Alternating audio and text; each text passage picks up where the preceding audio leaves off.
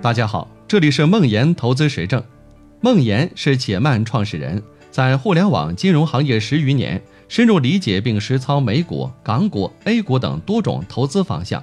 每周都会记录自己的实盘业绩和心得体会。感兴趣的话，可以关注梦岩的微信公众号。我们今天要分享的是，用多久的时间才可以评价一个人的投资能力？在微信公众号后台，经常有人会问一些问题，比如某知名大 V 发私募了，是不是能买？为什么不能根据业绩排行榜买基金？我过去三年赚了两倍，我是不是有股神的潜质？等等，这几个问题其实都和一个问题相关：用多久的时间才可以评价一个人的投资能力？先说答案，我认为至少需要十年的时间。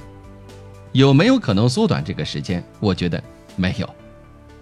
巴菲特曾经开过一个玩笑：无论你多有天分，也不论你多么努力，有些事情就是需要时间。让九个女人同时怀孕，小孩也不可能在一个月内出生。我觉得这个比喻异常精彩。有些事情需要的就是时间。格雷厄姆在《聪明的投资者》中告诉我们。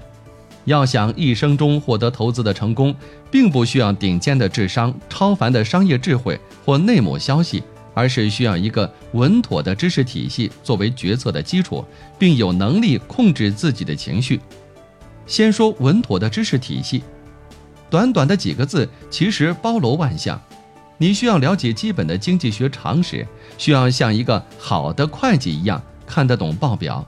需要像一个企业家一样具备商业知识和战略分析能力，需要学习各种基础的投资产品作为自己的兵器库，而这些知识的积累通常是一个非线性的过程，很难速成。更难的是控制自己情绪的能力。纸上得来终觉浅，是非经历不知难。不亲身大仓位的经历过至少两轮牛熊，你很难理解书上所说的。别人贪婪，我恐惧；别人恐惧，我贪婪，究竟是什么意思？两轮牛熊，至少十年的时间，在我们对一个投资者，包括我们自己的投资能力进行评估的时候，时间越短，我们越难区分过去的收益和未来的收益。知名大 V，排行榜排名靠前，三年两倍，这些都是说的过去的收益。而我们希望购买或者跟投这样的产品，寄希望的是未来的收益。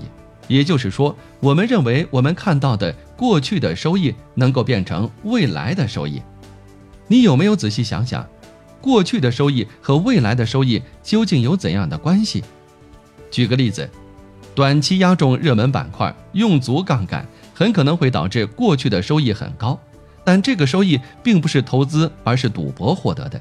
只要时间足够长，都会还给市场现出原形。今年很多大 V 私募爆仓，也侧面说明了这一点。如果我们对过去的收益进行归因分析，这里面既有稳妥的知识体系和控制自己情绪的能力，还有一个更重要的部分是运气。我们希望把过去的收益尽可能变成未来的收益，我想有三个方面需要去做：一，过去的收益符合投资大道。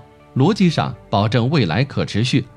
二，做好利益绑定，确保经理人在未来依然尽心尽力知行合一。三，尽可能降低运气的成分，而时间是让运气的占比降到最低的最重要因素。当然，梦想还是要有的。如果你很热爱投资，也希望证明自己有投资能力，当然可以试试。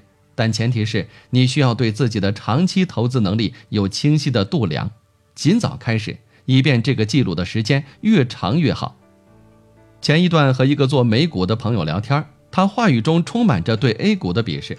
谈到具体投资业绩时候，同他说自己买 Facebook、Amazon 赚了不少钱，但并不知道多年下来自己的收益竟然是多少。再仔细一聊，由于账户不断的有资金的进出，整个一笔糊涂账。世界上很多烦恼都是由于预期与现实的不匹配。如果想过得快乐，要么增加自己的能力及提高现实，要么降低预期。投资也是如此，把自己的投资账理清楚，是提高自己能力或者降低预期最重要的一个基础。如果你也希望做主动投资，看看自己是否真正有投资能力。我想你也应该开始记录自己的投资收益，越早越好。